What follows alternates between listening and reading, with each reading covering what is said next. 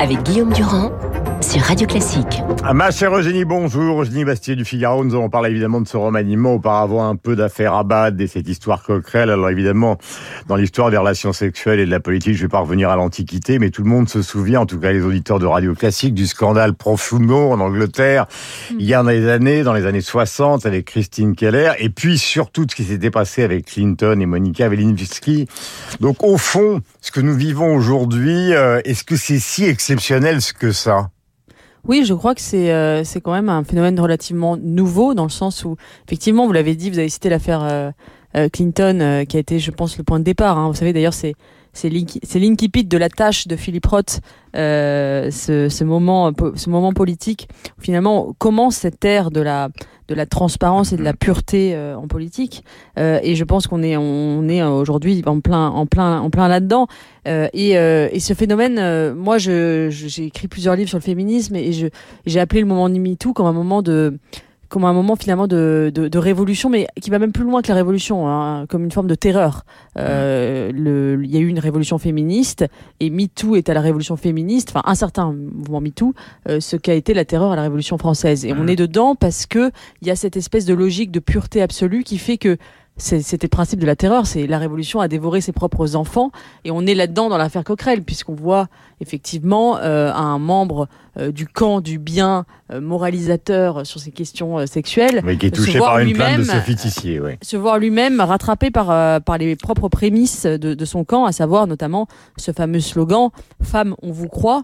Euh, qui est inspiré d'un slogan américain, Believe Woman, euh, et qui fait que, euh, effectivement, c'est un slogan qui a été martelé par beaucoup de féministes à la France Insoumise, notamment pendant l'affaire Avad, qui mhm. consiste à dire que à partir du moment où une femme parle, il faut la croire a priori. Eh bien, on voit bien l'impasse dans laquelle se trouve la France Insoumise, puisque une femme vous l'avez cité, Sophie Tissier accuse Éric Coquerel et on voit, Une on voit aujourd'hui. de 2014. Voilà, on voit aujourd'hui, euh, je ne sais pas si elle est livrée, je, je, je me garderai bien de, de, de, le. Mais avouez que de ce point de vue-là, Eugénie, pardonnez-moi de vous interrompre, de ce point de vue-là, on est quand même très mal placés, nous, journalistes ou commentateurs ou intellectuels, Luc le disait hier, Luc Ferry, parce que finalement, on n'est pas là, ça se passe euh, soit dans les endroits qui sont les endroits intimes, soit les endroits auxquels nous n'avons pas assisté, donc on est un peu prisonnier euh, d'une situation qu'on doit juger. Mais euh, je vous pose la question en tant que citoyenne et non pas simplement en tant que journaliste passionné par les questions intellectuelles. Est-ce qu'au fond, vous auriez gardé Abad si vous étiez euh, la première ministre? Et est-ce que Coquerel, euh, vous le coloriez ou pas dehors de la commission des finances? Parce qu'on ne peut pas simplement se contenter d'être un observateur dans cette histoire-là. Mais c'est très difficile en fait de, de, trouver une ligne juste parce que là, en fait, effectivement, vous l'avez dit, euh, le problème de ces affaires, c'est qu'elles se passent dans l'intimité, donc on est dans un dans un dans une configuration parole contre parole, euh, et en, et en l'absence de de, de, de, comme on ne mm. sait pas ces faits qui se passent dans l'intimité, normalement la ligne la plus juste ce serait de s'en remettre à la justice. Euh, sauf que là, on voit bien le, le deux poids deux mesures, puisque euh, Damien Abad est, est, viré du gouvernement euh, alors qu'il a une plainte pour tentative de viol, pas mm-hmm. viol, hein, tentative de viol, alors que euh, Madame Zakharopoulou reste alors qu'elle a trois plaintes pour viol.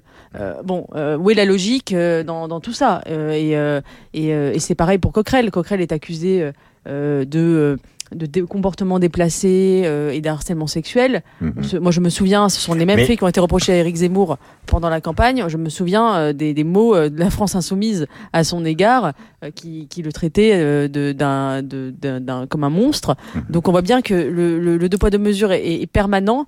La seule ligne qui est cohérente et juste, c'est s'en remettre à la justice et aux, aux, décisions de, de justice à, à, cet égard. Mais je comprends que dans une société de l'image, de de l'immédiateté euh, et de l'indignation permanente, ce soit une ligne très très difficile à tenir. Alors Eugénie, évidemment, dernière question sur ce domaine, et je sais que vous avez le goût justement de l'idéologie dans le bon sens du terme. Euh, les interrogations que vous soulevez sont tout à fait légitimes. Maintenant, il y a une chose qui évidemment pose un problème pour le prof d'histoire euh, que j'ai été il y a de très nombreuses années, c'est d'accoler à ça le mot de terreur. C'est-à-dire de, mm. de, ramener ça aux pires années, enfin, pires années, ceux qui défendent la Révolution française, en tout cas cette période qui fut celle de 93 à 94-95, vont pousser des hurlements. Mais est-ce qu'on peut franchement assimiler ça à la guillotine? Non, mais euh, évidemment, ce n'est pas, pas, les mêmes conséquences et les mêmes proportions. Mais euh, disons que dans la logique, je pense qu'effectivement, euh, la révolution féministe est advenue dans les années 70. Aujourd'hui, effectivement, le, on est dans, un, dans, une dynamique, en tout cas, on le voit aujourd'hui, les, les, femmes accèdent à des postes de pouvoir euh, y compris euh, celui de Premier ministre. Alors j'entends les féministes qui disent qu'il n'y a pas le même nombre de ministres euh, que, et que les femmes ont eu des secrétariats d'État, mais il y a quand même la Première ministre qui est une femme. et on est dans cette dynamique-là, et, et, les, les néo-féministes font comme si cette révolution n'avait jamais advenu, n'était jamais advenue, et qu'il fallait maintenant mmh. déconstruire le, les mentalités, le patriarcat dans, dans les têtes, et c'est cette logique-là qui est pour moi une logique de pureté idéologique, qui me fait qui me fait songer à, à, à, à la, terreur et je et, je pense que c'est une logique qui est sans fin mhm. et euh, vous savez euh, euh, Danton crie à Robespierre en allant à la guillotine Tu me suis euh, C'est un peu ce qu'aurait pu crier euh, Damien Abad à Éric Coquerel et aux gens de la France Insoumise. je vois que vous avez de la suite dans les idées. Je voudrais simplement vous signaler une chose, Génie, et nous sommes ravis d'être en direct avec vous concernant la photo du gouvernement, parce qu'il y a beaucoup d'articles ce matin sur ce gouvernement qui serait évidemment sans surprise, sans élargissement, sans possibilité fondamentalement d'obtenir une quelconque majorité sur les projets de loi qui seront passés à partir ou proposés à partir euh, du discours de politique générale. Mais j'ai regardé la photo. Alors que voit-on sur la photo? Une photo, c'est souvent plus intéressant qu'un texte. Et là, je redeviens euh, féministe. On voit le président. À côté du président, Bruno Le Maire, tout sourire à côté du président, de l'autre côté, Gérald Darmanin, tout sourire qu'Elisabeth Borne a essayé de sortir sans succès après l'affaire du Stade de France. Et où est la première ministre qui normalement devrait être à côté du président de la République? Elle est à l'autre bout de la photo. Hmm. C'est-à-dire qu'en fait, elle est marginalisée sur ce qui est quand même un objet symbolique du pouvoir, la photo des gouvernements. Écoutez, c'est vrai que, euh, enfin en tout cas, c'est ce que disent euh, les commentateurs les mieux informés. C'est vrai que ce, ce nouveau gouvernement euh, n'a pas reçu tout à fait la marque d'Elisabeth Borne. On voit bien que c'est un gouvernement à la main d'Emmanuel Macron. Ce qui d'ailleurs, encore une fois, pour, pour retoucher à la problématique féministe qui m'intéresse, touche les limites du symbole en politique. C'est-à-dire qu'on veut mettre une femme première ministre pour le symbole, pour plaire euh, à l'opinion féministe. Et en réalité, on lui donne très peu de pouvoir. Bah, peut-être pour plaire aux femmes tout court. Ou aux femmes, peut-être. Mais moi, je pense que c'est toujours dangereux de manier le symbole plutôt que euh, véritablement euh, hmm. faire un choix qui est utile et éclairé. et là, on, a, on, voit bien que Elisabeth Borne a été a été mis là aussi pour le symbole et que finalement on vide son poste de sa substance au moment même on le donne à une femme, ce qui est un peu paradoxal. Euh, Eugénie, nous allons avoir le discours de politique générale. On sait très bien que le président de la République a, acté le fait qu'il n'y aurait absolument pas de coalition possible et qu'on allait euh, passer au cas par cas. Alors le, premier cas que tout le monde connaît à l'avance, c'est la loi pouvoir d'achat. Euh, LFI a plusieurs fois expliqué que euh, il ne voterait pas cette loi, mais en même temps, c'est évidemment un sujet qui les concerne au premier pas. Est-ce que vous avez le sentiment qu'ils vont pouvoir trouver à un moment ou à un autre euh, bah, l'équivalent de, ce que trouvait Rocard euh, jour après jour, donc euh, dans les années 90, pour pouvoir avancer? Ah, Écoutez, ça va être tout l'enjeu. Je pense que la droite a tout de même bien fait de ne pas rallier ce gouvernement, un gouvernement qui n'affichait pas de ligne claire à droite, puisque mm. les signaux envoyés depuis euh, la campagne présidentielle ne sont pas des signaux euh, rassurants pour l'électorat de droite, que ce soit euh, la nomination de Papendiaï à l'éducation nationale, l'explosion de la dette publique, mais aussi le fiasco du Stade de France, qui n'a reçu d'ailleurs aucune sanction au plus haut niveau. La Borne a essayé de sortir d'Armanin et, et, elle n'y est pas arrivée. Et au contraire, il a été promu.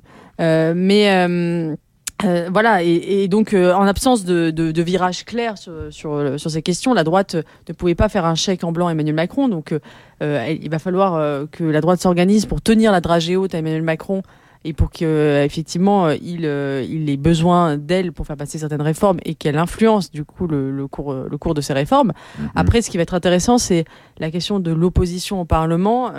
Euh, entre le RN et la France Insoumise, on voit bien qu'aujourd'hui, il y a deux stratégies différentes.